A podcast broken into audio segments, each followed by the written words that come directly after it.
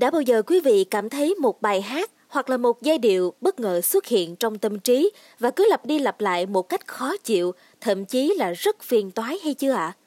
Nếu có thì có thể quý vị đã từng gặp phải hiện tượng earworm, dịch tiếng Việt thì gọi là sâu tai. Đó là khi một bài hát cứ xuất hiện trong đầu chúng ta suốt cả ngày mà không thể thoát khỏi nó. Cụ thể hiện tượng này là như thế nào? Có cách nào để chấm dứt nó hay không? Và đó sẽ là chủ đề của số podcast Báo Tuổi Trẻ ngày hôm nay. Các nhà khoa học tại Australia đã tiến hành một nghiên cứu gần đây nhằm tìm hiểu lý do vì sao một bài hát có thể lặp đi lặp lại trong tâm trí của chúng ta mà không có lý do gì. Kết quả của nghiên cứu này đã đưa ra những thông tin quan trọng về cơ chế của não bộ, cũng như là cách chúng ta có thể loại bỏ điều này khỏi đầu. Hiện tượng trên được gọi là sâu tai, earworm. Theo đó, âm nhạc len lỏi vào bộ não của chúng ta trong lúc chúng ta thư giãn.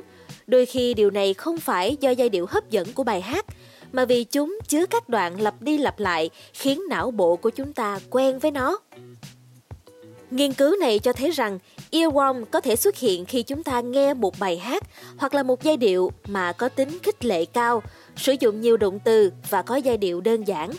Những bài hát này thường kích thích các khu vực của não liên quan đến cảm xúc và trí nhớ, dẫn đến sự lặp lại không ngừng của giai điệu đó trong đầu của chúng ta.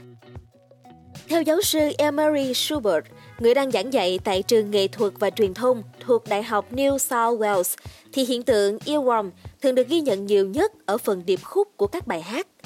Tuy nhiên, lặp đi lặp lại chỉ là một trong những yếu tố dẫn đến earworm, còn những yếu tố khác bao gồm trạng thái tâm trí và điều kiện ban đầu cũng có vai trò quan trọng trong việc kích hoạt hiện tượng này. Theo kết quả của nghiên cứu được công bố trên tạp chí âm nhạc và khoa học, earworm được kích hoạt khi chúng ta đang trong trạng thái thư giãn hoặc không tập trung. Tác giả của nghiên cứu cũng cho rằng earworm thường được cho là dễ chịu, tuy nhiên nó có thể trở thành nỗi ám ảnh nếu đó là một bản nhạc dở tệ.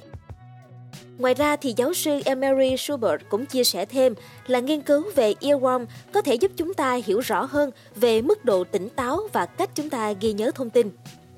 Ông cũng cho biết rằng để chấm dứt hiện tượng earworm, chúng ta có thể ngừng nghe bản nhạc đó, chuyển sang nghe bài khác hoặc là tránh các yếu tố dẫn đến kích hoạt earworm như là những câu từ hoặc ký ức liên quan đến bản nhạc hay lời bài hát mà chúng ta đang nghe.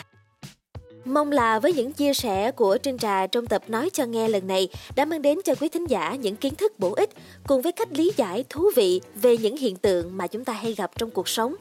Cảm ơn quý thính giả đã lắng nghe số podcast ngày hôm nay. Đừng quên theo dõi để tiếp tục đồng hành cùng podcast Báo Tuổi Trẻ trong những tập phát sóng lần sau. Xin chào tạm biệt và hẹn gặp lại!